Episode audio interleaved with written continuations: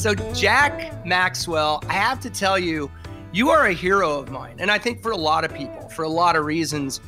For me, it was just you on Booze Traveler had the job I would have imagined, and it's not even a job because if you love it, it's not a job, right? Right. You have the the honor of traveling the world and not just drinking with people, but creating a bond through culture, through the culture of food and drink, and your enthusiasm and your empathy, the way you interact with people around the world was just inspiring. Not to mention, you got to try all this great food and booze. And as Booze Traveler implies, it's the perfect title for that. But I know you do a lot of other things, but I just want to talk about that for a second because that's where I first saw you. And I, I told my wife, I go, You guys see this guy? He's awesome. He's in Armenia this week, and I'm Armenian. I'm like, Oh my God, the national sport of Armenia is arm wrestling. And I learned that from you. So, Jack, welcome. That's a pretty crazy setup, but welcome to the Many Screens Big Picture podcast for ComScore. I'm honored to have you here. Thank you, Paul. It's really good to be here. Congratulations on your podcast. You know, thank you. In that wonderfully uh, descriptive and uh, overly nice introduction you gave me, you said it was an honor for me. And I completely agree. It was mm-hmm. uh, such an honor to be able to see the world, uh, not only the things of the world, but more importantly to me, the people of the world and their cultures you know, I was not. Um, well, I, I suppose I, I, was a learned person through books and maybe the internet or television, movies, whatever. I could learn about different cultures, but it doesn't replace being there on the ground, actually talking to Maasai warriors or Mongolian nomads or uh, sumo wrestlers in Japan and having that experience, that personal face to face experience, which I missed so much in this pandemic, even domestically, locally.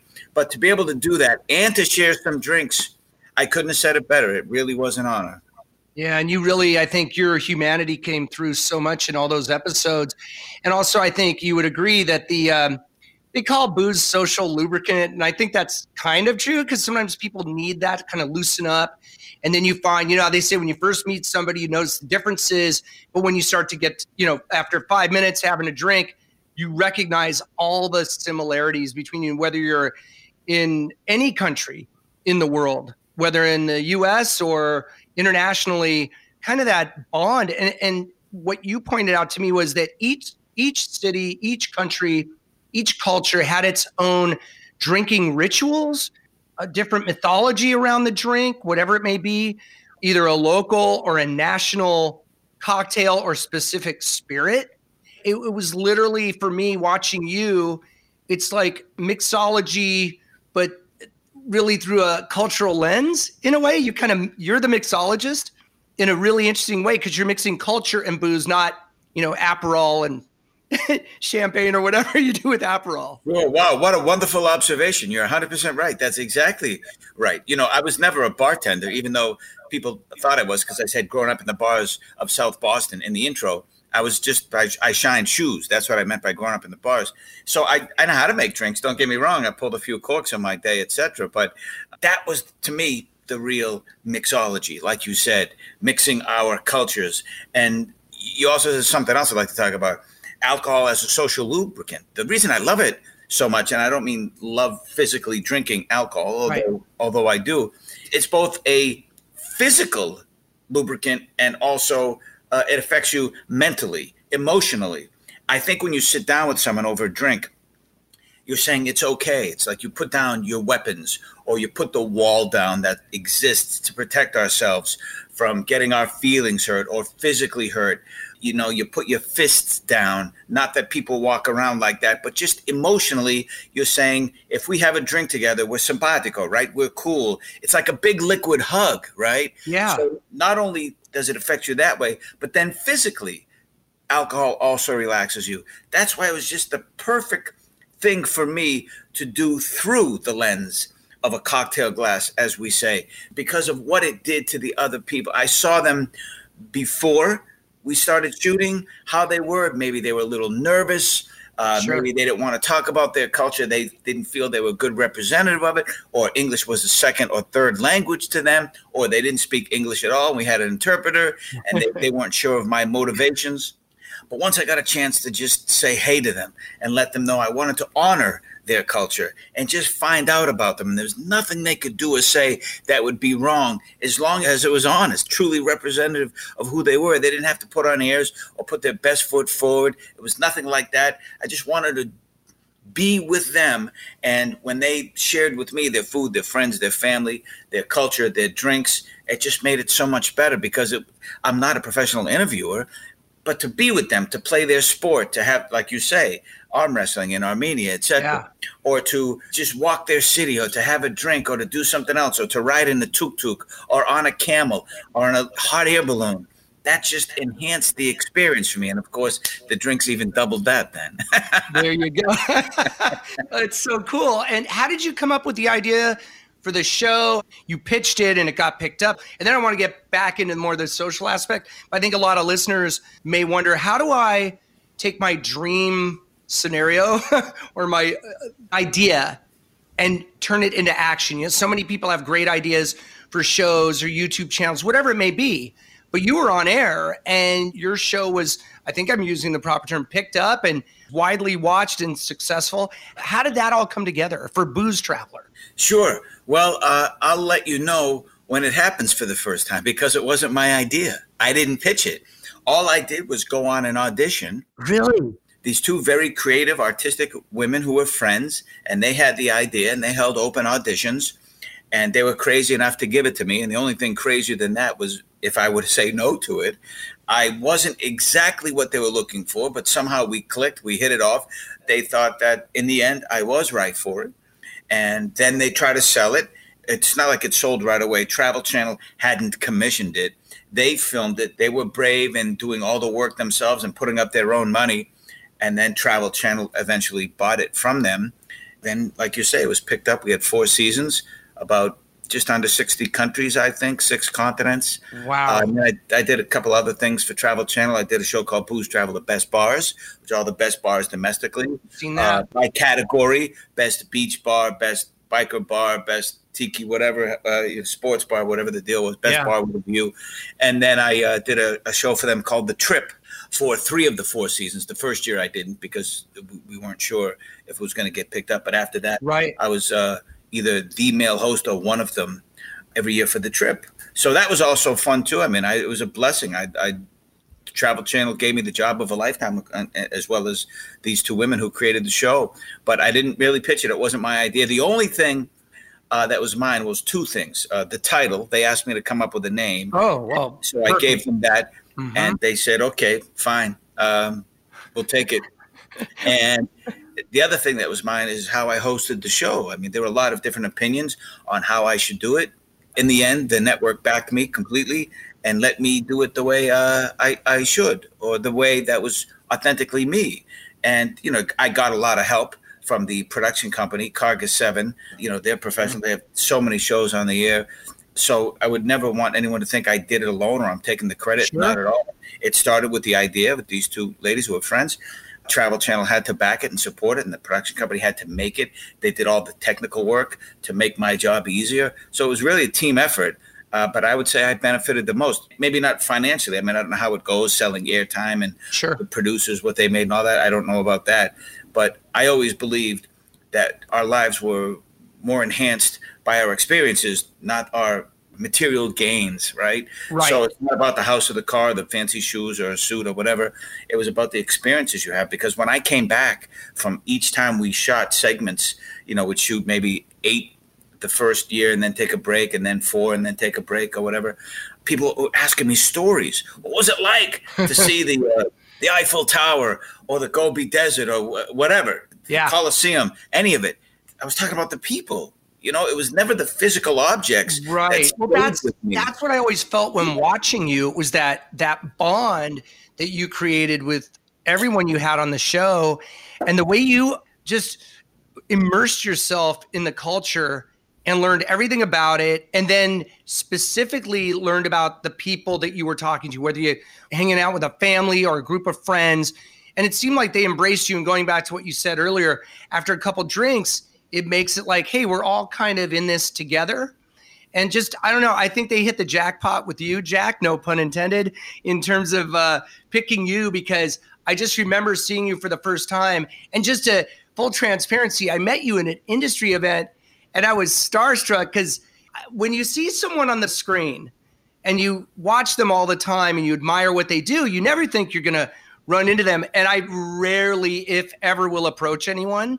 I had had a couple of drinks, not with you at that point. So I was emboldened to do that. And I, I knew that you would be cool. Some people you wonder, is this just not an act, but is this really how kind and cool they are? You were just so, uh, I felt like we had known each other forever. I, I'm not saying you felt the same way, but I just felt a connection with you. So for you to be on here right now is just really, really cool to me. Oh, thank you, Paul. No, I'm glad you did. You know, and uh, I, have to say, I, I, get messages on social media from people who say, Hey, I saw you at a restaurant, or I saw you at the park, or at the basketball court, or at an event, or at the movies. And I, I wanted to tell you, I liked your show and to say hi, and it would be cool to meet you, but I just didn't want to bother you. And every time I say the same thing, please do it next time. You're not bothering me. Clearly, there are times when it's not the most appropriate. Of if you're course. having dinner with someone and someone just comes up and stands there and doesn't leave um, and wants to join us or something. What I'm saying is there are boundaries, but they're hardly ever broken because for me, they're a mile wide. I, I, I enjoy interactions with people. This is who I was on the show. There wasn't an act. I wasn't hosting it. I wasn't putting on. Right. I said, if I do this, I have to do it as I w- would because I think – people can sense whether it's authentic or not. Yeah. And if I'm doing this and then soon as the cameras shut off, I'm someone else, people know they're really smart. People who watch TV might do it for entertainment or as background noise, but uh, they're really smart and they can tell that. One of the greatest compliments I ever get is, "Oh, you're just like you are on TV." because as an actor, also, I did that for a long time before I ever did hosting uh, you, you you're not that character. You know, I can tell you times I was on 90210 or Lost and played characters, and people came up to me and asked me questions why my character did this and why didn't I do that. Right. Like, it's written on the script. this is this is what I have to do. But it's totally fair question for Booze Traveler. You know, this, that, or the other, because you know you're in the moment, and everything we do. Although the scenes were were planned in that we called them and asked them if we could come very little was structured. So I, I think that the greatest thing is the discovery in the moment, enjoying what's happening and really capturing the authenticity. Even even if it's awkward, like they don't know and they're looking around at cameras and all of that. I don't tell them no, don't look at the camera. Right. Be yourself. Right. Because we want to capture that. You know, we want someone to look around to say, "Hey, am I safe?" Or they look in the camera because they're curious. I think that's the beauty of it because it's real. Then it's not a TV show, it's an experience. And that's what I was going for whenever I did the show. I've been on camera from time to time doing interviews. After a while, you forget there's a mic on you. You for, I mean, sometimes that's bad. but yeah, I've gone I've gone to the men's room many times. Forgot that I had a mic. Wasn't it Naked Gun where Leslie Nielsen went to the bathroom with a mic on? It's a classic scene.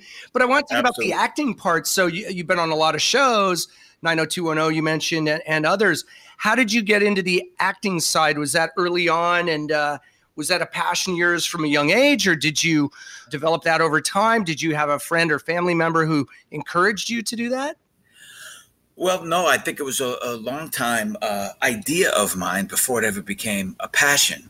When I was a little kid, I either wanted to play for the Red Sox or the Bruins because I loved Bobby Orr and uh, the Red Sox were Boston's team. Yeah. You know, the Bruins, the Celtics were winning championships in the '60s when I was born, but it just wasn't as popular as hockey. And then, of course, the Red Sox because they ripped our hearts out so often.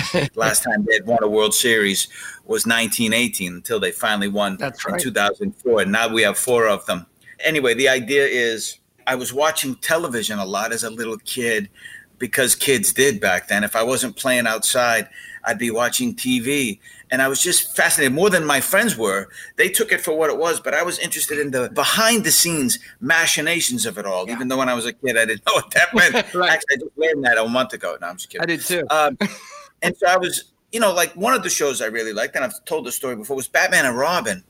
And one day over breakfast, I, am eating it fast because I want to go watch Batman and Robin or something. And my mother says, You know that Batman isn't Batman and Robin isn't Robin. You know that.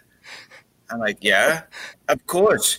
It's what were the characters' names? Uh, Bruce Wayne uh, and and Dick Bruce, Grayson. Bruce Wayne, Dick Grayson. and she said, "No, they're not even that. Actually, they're actors playing that." And that confused my little brain at the time. I said, "What do you mean?" And she said, "No, people study. They become actors. They do that." I'm really the lights went off because I can put on tights and slide down a bat pole and pick up the bat phone and call Commissioner Gordon. That would be easy. I know this series by heart, inside and out. She said, "Well, it's not. It's not really that simple." So I always wanted to do it. Mm-hmm. But as a kid growing up in the D Street projects in South Boston, you didn't really talk about acting a lot. I didn't know a single person who was an actor. As a matter of fact, I didn't know anybody who even knew an actor. My mother's friend was married to a musician who once played with Otis Redding. That was it. That's wow. the biggest thing in the world. That's like, wow, that's crazy we all know sitting on the dock of the bay and everything else. And I was so starstruck by this guy, and he was the nicest guy too. And they were in a interracial relationship, and they got so much crap from the people at the time, and all of that. And they were both so sweet. It made me cry because I understood that people were giving him a hard time about it and using the N word and all that. Right. But they were both the nicest people, so I looked up to them as people as well. Right. But I didn't know any actors, so I would say to the older kids in the neighborhood, on occasion, when we're playing street hockey or whatever, I'd say, Hey, how do you become an actor? and they look at me like I had three heads. I really want to be an actor for? That's crazy. What are you, a sissy or something? And so I kept burying that feeling.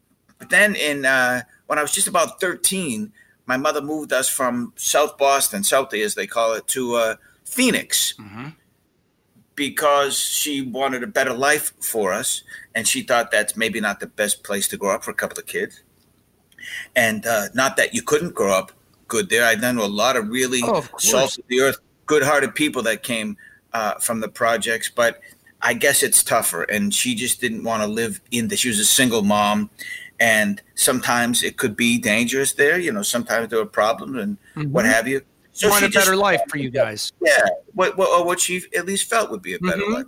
So uh, we moved out to Phoenix, and then in seventh grade, I was out. I said, "Oh, fresh start. Nobody to make fun of me. What's this acting stuff all about?" So uh, I talked to a, a, counselor or something, starting seventh grade, junior high school out here in Phoenix, where I am now, because I was doing uh, my chemo treatments out here for cancer. Mm-hmm. But the counselor said, "Oh yeah, you, it's called drama classes, and we have them. We offer those after school."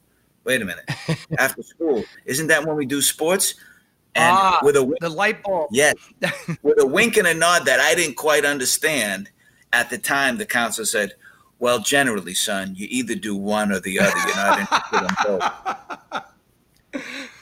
So I said, Oh, I want to do sports. Are you kidding me? I'm a new kid. I want people to like me and I want girls to like me. And I'm pretty decent at sports for my age. Let's do sports.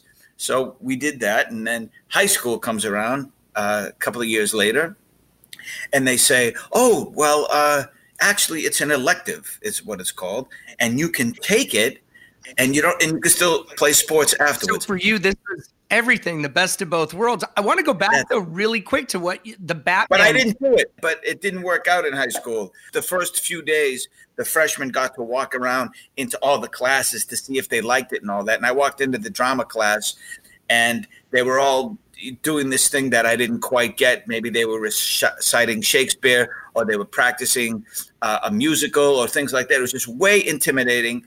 Uh, it was way too much for me, and I thought, "Oh no, no, not that kind of acting. I want, to—I don't want to be in a musical and all that." You want to be on Batman. and, and, but it's it's only because I didn't feel I had the talent. I had nothing against musicals. Of course, I, I couldn't sing or dance, and Shakespeare, that totally intimidated me. Here I am, a kid from Boston, still with an accent. There's no way I'm going to be accepted as as that kind of an actor. Meanwhile, years later, I did a classical piece on stage, uh, Salome, with uh, Al Pacino and Dianne Wiest and Jessica Chastain. So uh, that Whoa, worked out. But in seventh grade, it never would have. But the idea is, after that, I kind of buried it for a long time. I think we grew up in about the same era. I'm probably a, a, little bit older than you are. And I remember for me, the Batman show, I remember we had a black and white TV. That's how old I am. And I remember my dad bought a brand new RCA console TV. And the first show I ever saw, it's probably 1966 or something in color was Batman, Batman and Robin. That was the with Adam West and Burt Ward. We're talking about way back. I love that show. And my friends and I remember the fight scenes where they go boom, pow, and they'd have the thought bubble. I don't know what you call it. Everybody knows them. That's exactly right. They, yeah, we would I, all stand I, up and start mock fighting in the living room to that oh, every time it came on. Boom on ABC right. in color. I remember. And that. the villains was so great. Oh, Cesar Romero. yeah, but Burgess Meredith was really an underrated actor. He was so great in everything. Yeah, you know, he did Twilight Zone episodes, That's of course. Favorite Twilight Zone, the one he was. He was Mickey and Rocky, just so great. But he, he can just transform himself and he was the penguin, of course. You know that whole uh, get that bat fiend and that boy boy. It was just so and the villains were just so great on that show but you never were really scared because i was a little i was born in 1962 so you know i was scared enough but it was colorful and cartoony so i thought it always ends well right? Unless it was to be continued. I remember once robin was in a giant clam or oyster that or something scared me. that yeah me too. I had nightmares about I that. i did and but the one guys won where somebody gets thrown into the reactor in the back cave i was freaking out yeah because I was born in '61, so I'm only like a year older than you. So, okay. but I remember, you know, when you were talking about like you would watch Batman and Robin, I remember I wanted to be an actor uh, for about you know a little period there when I was young because of the show, The Courtship of Eddie's Father. If you remember with people, let me tell you about, my, my best, best friend. I love that show. Bill Bixby. Bill Bixby and Brandon Cruz as little Eddie. Wow, good call. Oh, you know, I'm into this stuff. And I, I think John Sebastian sang the title song. He did from Lovin' Spoonful. That's exactly right. Yeah, I think I got that right. Uh, I love music too, and I'm sure you do as well. Wow, we're we're all over the place, but I love this. And so, did you go to LA to get on these shows? Did you audition? How did you go from Phoenix and drama and and high school and all that and then wind up on if you want to name some of the shows you you were on how did you how were you cast on those shows? How did that all come together? Well i left phoenix to go to boston uh, to go live with my father for a little while to get to know him because i didn't really have much of a relationship with him when i was young. That's a whole other podcast. Mm-hmm. then i came back to phoenix because he went to prison and so then i went back to boston six seven years later and um, I, I, a friend of mine and I decided to move to Las Vegas. I walked into an audition thinking, okay, now I can do it, even though I didn't have any training whatsoever, not a single acting class or anything. Right. Uh, and I was scared to death, and I was really horrible. Uh, but the good thing was, I was a little clever, I would say. I took the, the book home with me and came back a few days later and said, I'd like to audition again, please. And they said, What do you mean again? Were you here the other day? And I said, Yes. They said, Oh, um, because I pointed to a sheet of paper on the corkboard that said auditions, let's say Tuesday oh, and Saturday. That is clever. And I said I could come back, right? I didn't mean to be clever. I just thought, okay, I could come back. It said Tuesday and Saturday or whatever the days were. And they said, oh no, um, we have to call you back. That's what callbacks mean. See, the callbacks are the on the mm-hmm. second day, whatever. And they said, okay, while you're here, we'll let you do it. And I had improved enough, so they thought maybe they had a little piece of clay that they could help. They offered me a bigger part, and uh, I'm still friends with the woman who I I met there, who was kind of my mentor. She had a son who was a well-known actor and done a bunch of things at the time and she said, "You know, you got a little something there. You should pursue this." Mm-hmm. And she made up my first resume because she owned a printing shop. Just a wonderful lady named Lois Brown, who I just saw and I hope to see again soon.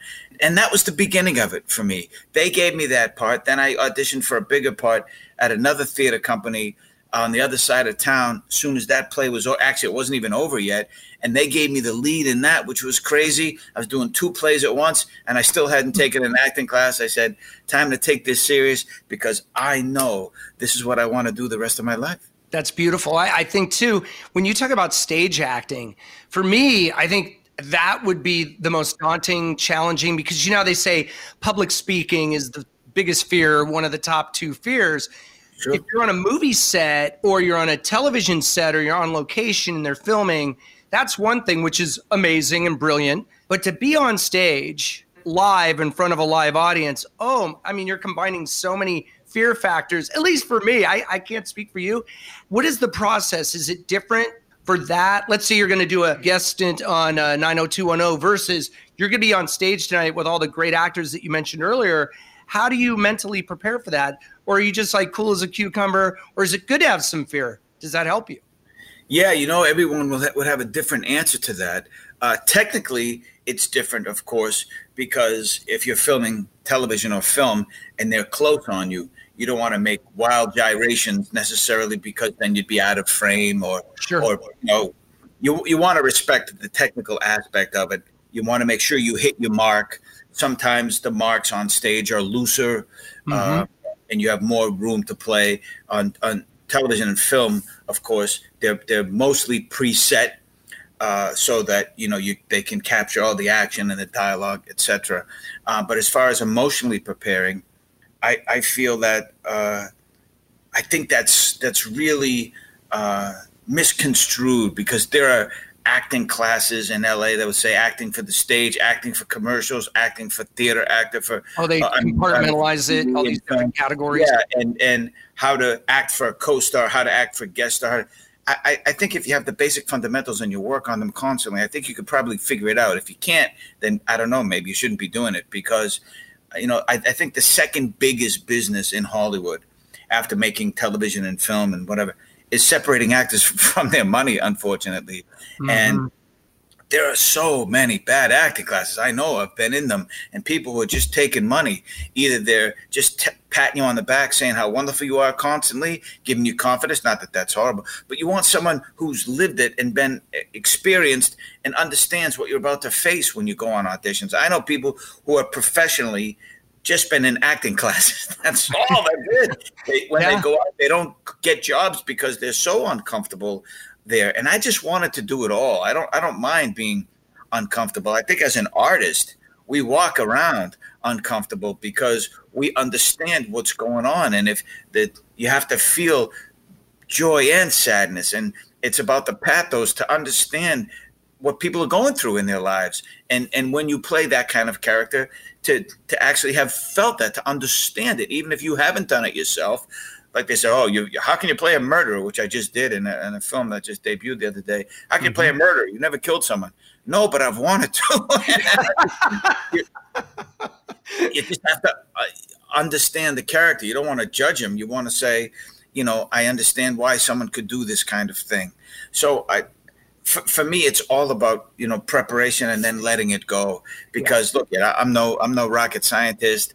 I'm not the best actor in the world. I'm, I'm not the smartest or anything like that. I just know I want to do it. So, you know, I could never teach it, I don't think. Just like with hosting, when I started doing it, I just said, all right, I don't know what a host does. And by the way, there's a ton of hosting classes too. And they've asked me to to teach them and they would pay me money to do so, of course.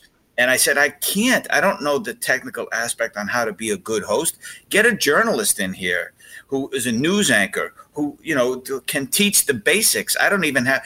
I only finished high school. I didn't. I don't have a college degree. I took a couple of classes at a community college, not even acting classes. So I, I don't know how to teach this. I, I would say be yourself if you're going to be a host. And if people want who you are, they'll hire you. If they don't, they won't. But right. but to try to put on a face, I can always see when someone's doing that. Yeah. And uh, just just recently, I posted a funny little joke, and so many people uh, on one side of the political spectrum got really upset and they f you and you know oh man how can, how can you say that and you lost your whole fan base now and blah blah blah oh, and it was oh, really mild compared to everything that's been going on with all that is happening in the United States. Right. I couldn't understand how they picked that to, to get upset, about. about. Right. And, and listen, I people un- understand. I, I I hope I'm an empathetic, sympathetic, caring, thoughtful person. And that's the side of politics that I'm on. And mm-hmm. I've had a mm-hmm. friend for a long time, and I mean decades, Paul, who wouldn't be my friend anymore, he said, because he's not talking to anyone who's not 100% behind the president. If you're not all Trump 100%, he, he doesn't want you in his life. And I said, I mean, all these years of being friends, we can't have political differences and still be friends. And I think that's really sad. So I stay away from politics for the most part on social media. I do too. But I couldn't resist this little joke. They all came out of the woodwork. And of course, I had, I had my defenders and I had my backers, but it just it was just crazy that they'd be so offended that they'd swear and threaten and never going to watch anything you do ever again and all these wow. bad things. Really, it was really kind of it was it was thought provoking in a sense, but then I understood.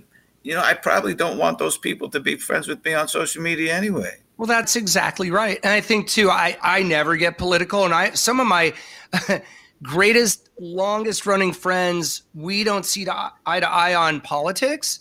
But you know, we see eye to eye on what we're drinking, you know, grilling a good steak, uh, the TV shows and the music we love, and we focus on that because they're probably not going to change my mind. I'm not going to change their. I love these guys and gals, but we just don't go there. And I don't even try to, Paul. That's such a good point. I don't even try to change their minds. It was, it was, it, of everything that was happening, it was the mildest little joke, and so many people came back with claws and fangs out. And I said, just like I did on the show, which I learned from traveling the world, because people ask me, what's the one lesson you learned more than any other show? and I said, it's that we have more in common than we do differences. No exactly. who we are, the color of our skin, our religion, our geographical distances, doesn't matter. What we like to eat, drink, the sports we like to play, we have more in common. Why can't we focus on that? But I think that's really important. And, and that's why I stay out of politics. I know how I'm voting, and I know that I want a better world than we have now. And I hope we can come together again because I've never seen us more divided. So I let all of that go. I didn't say anything mean back to anyone. No, it's not worth it. You know, you you let it no, kind of blow over, but it is eye opening, right? You do something that you think is innocuous. I even self edit all the time. I look up uh, sayings to make sure somebody's not, and I'm like, I've been saying whatever it is for years. I'm like, what if there's something about that that I'm not seeing? Like today, more than ever, you have to see the big picture. Sure. And that doesn't mean you should just watch everything. You know, you got to be you no, too. You have to be. You can't be too precious or too sensitive about it. Yeah. Because one of the things, and I said it earlier, is I want people who follow me on social media to know the real me. You know, yeah. I don't know why these people thought some of them I'm talking about now thought I was extreme in, on their side because I'm not extreme on either side, but certainly not that side. to say, how could you not? And I thought, and from watching the show, I thought you were this and that and that. Then you weren't paying attention. Yeah, and they're projecting. Because I reached across continents, not just a political divide, and brought people into my circle and, and and and was happy to go into theirs. And you see how I got along with people. Never once on the show ever, and all those seventy plus episodes, did I ever say, "What's your political affiliation?" Right, because it doesn't matter. It's not the most important thing. But if I'm well, on their side, boy, they were they were not having it. They they I'm gonna unfollow you and don't let me see you and you suck and I hope you die and I hope you get oh, cancer God, and awful, really stupid awful. stuff because all you're doing is is you show me who you are. It's it's it's just more of a statement of you than it is about me, of course. Hundred percent. Well, you know, I remember growing up, my mom and dad always said, and it's such a cliche, but it's true. Never talk about religion or politics, and that was before now. I mean, we're talking decades ago when they when my parents were instilling that in me and i think a lot of people live by that but today that's off the, the table. It's sort of like uh, the thing to do is to talk about these very controversial subjects and that's what i love about what you do and particularly i think more than ever booze traveler are you planning to you know eventually do the show again or do something like that? Because i think it's so important what you did in that show and i think it'd be more relevant and more needed than ever before no matter what side of the political spectrum you might be on. Yeah, no, I agree. I think it brought a lot of people together. I mean, before they knew my politics or presumed politics, and yeah. they ran away and, and gave me the evil eye and all of that. Oh, yeah, well, I'll tell you a quick story, and it, it's somewhat relevant. I was in a uh, how shall I say a place where they sell booze, and I'm in the Scotch aisle, and I'm having a discussion with this guy, and all of a sudden we're like best friends, and I'm suggesting this Scotch or this whiskey. Oh, you try this and try that. When we walked away, I thought, you know what? He could be completely different than me politically or in any other way, it didn't matter in that moment because we were totally bonding over picking great single malt scotch. Exactly- and I know it sounds simplistic and people are going to laugh at that, but those are the kinds of things that I think bring people together.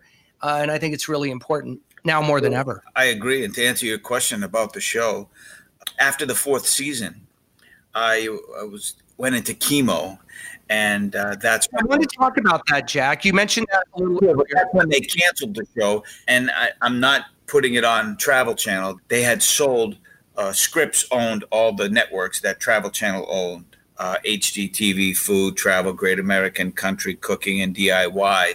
And Discovery wanted to move in a more uh, paranormal, uh, I guess, direction with Travel Channel. So they changed out a couple of shows. So I, I am not saying that they canceled because I had cancer or because oh, I went chemo. I don't believe that. I'll never know the true answer, but I don't believe that. They just made a decision that's best for them and their stockholders and the viewers. So I, I'm very grateful to Travel Channel for everything they gave me. But they own the name, which is now owned by Discovery. And so if I came back to do something again, well, there's a few things in the way.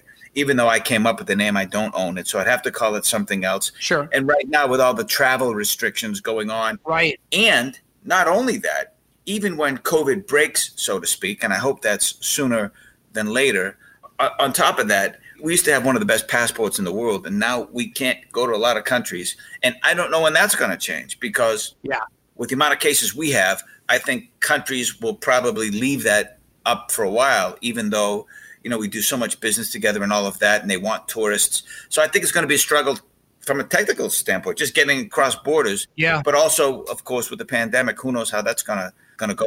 If I do the show again or something like it, which I'd be very happy to do. Yeah. Uh, although I'm working on a couple other ideas, but uh, right now it doesn't look like it's gonna go. Or they will get another host and call it that, like they have with other shows well, there's no other host in my eyes. Oh well, thank you, you for that. But anyone can do that show. they would just do it their own way. Well, let me ask you then. I mean, that is a very practical point. Of, uh, that you know, it, the very nature of that show is traveling and being immersed literally in a culture, sure. being communal, all the things we really can't do right now. But I, I'm going to throw this out there: the way we're talking right now, and I know it's not the same as being there, but we could be having a drink, talking about things. Might be able to do it in the virtual realm. There you go. And uh, I've got my. uh, I'm not pushing you too hard. I just want to see you doing that kind of show again. And even if it's virtual, I think no matter what, your personality, all that comes through. But to uh, so to whatever extent you want to talk about chemo and cancer, unless what you spoke of, that's the limit of what you want to do. You can add more if you want. No pressure there. Whatever you want to ask me, I could, I could talk about the cancer thing, the chemo. It's I'm an open book. I mean, everyone knows everything about me anyway. That's the internet these days. but at the same time, and I was surprised by this when I was in chemo. I did an exclusive with Us Weekly, and I got so many responses saying how uh, inspiring it was, and it gave them courage to go through it because I seemed to be handling it.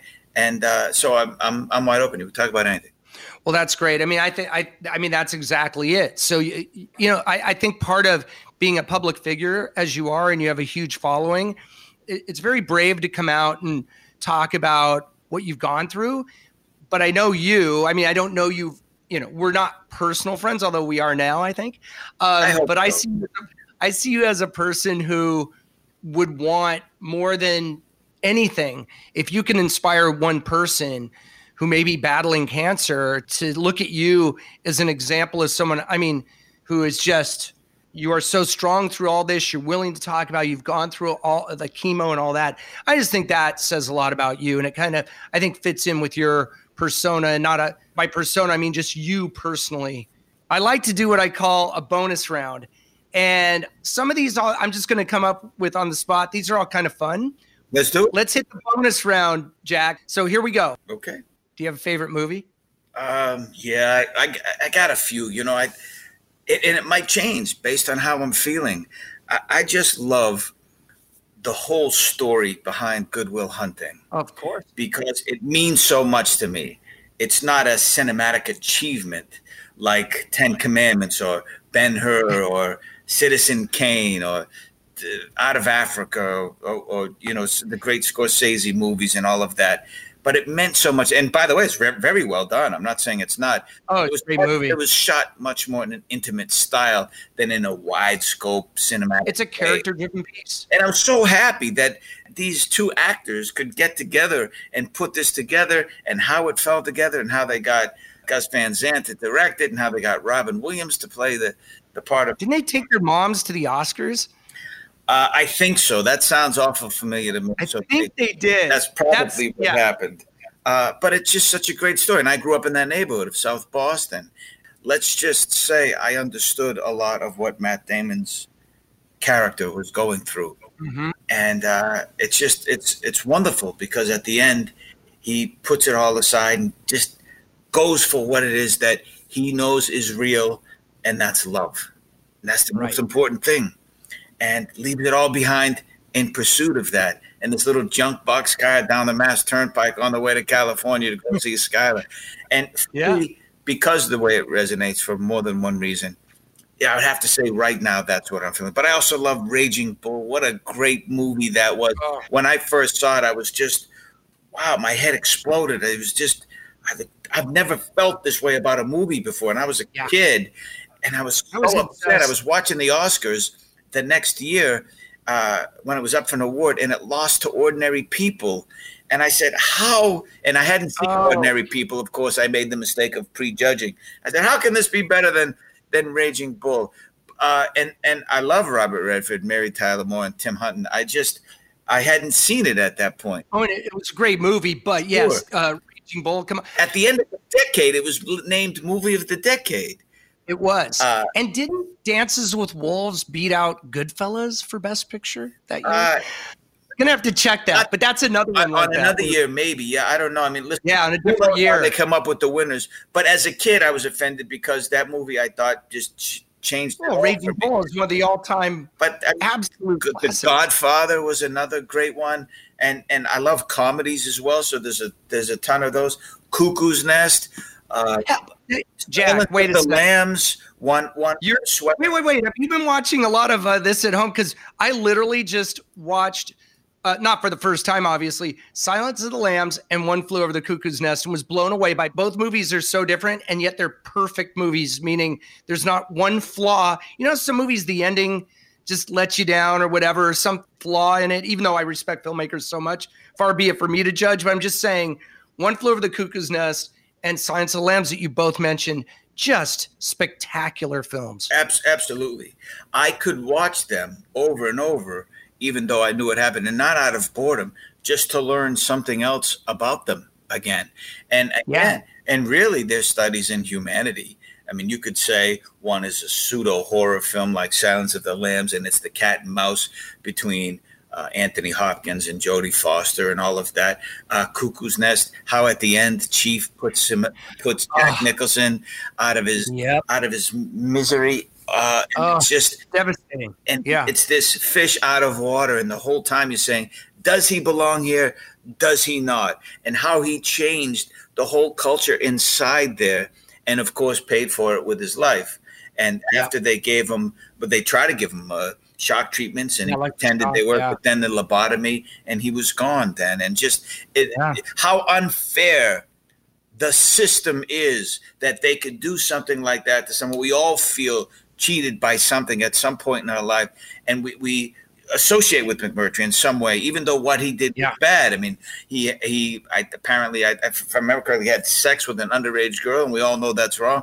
Does he belong in an insane asylum? But maybe back then he did. All, so it's not again a justification of the character. It's just the fascinating part of that movie, and and Yeah. it, it it it won the actor. It won best actor, best actress, uh, and Deservedly so. Louise Fletcher.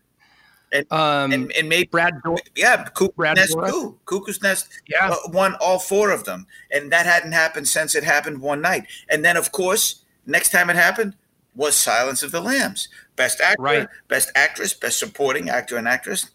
But before it did, before those did, I was moved by those movies in real time, yeah. and that's why they're some of my favorites. Just wonderful accomplishments in cinema and acting and directing and all of that.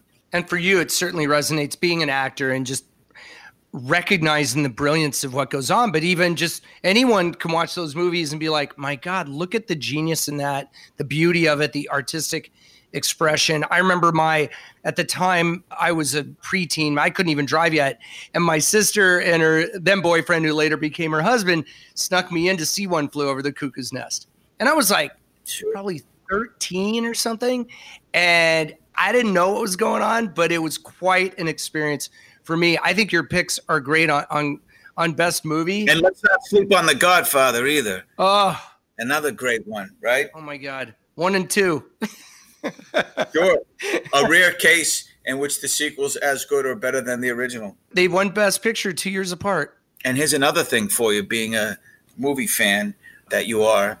The only character in history in which an actor has won Best Actor playing that character twice is Vito Corleone. There you go. So it was uh, obviously Marlon Uh, Brando and, Brando won it for the first and De Niro. and, and De Niro for the second. That's really interesting. You know your stuff, Jack.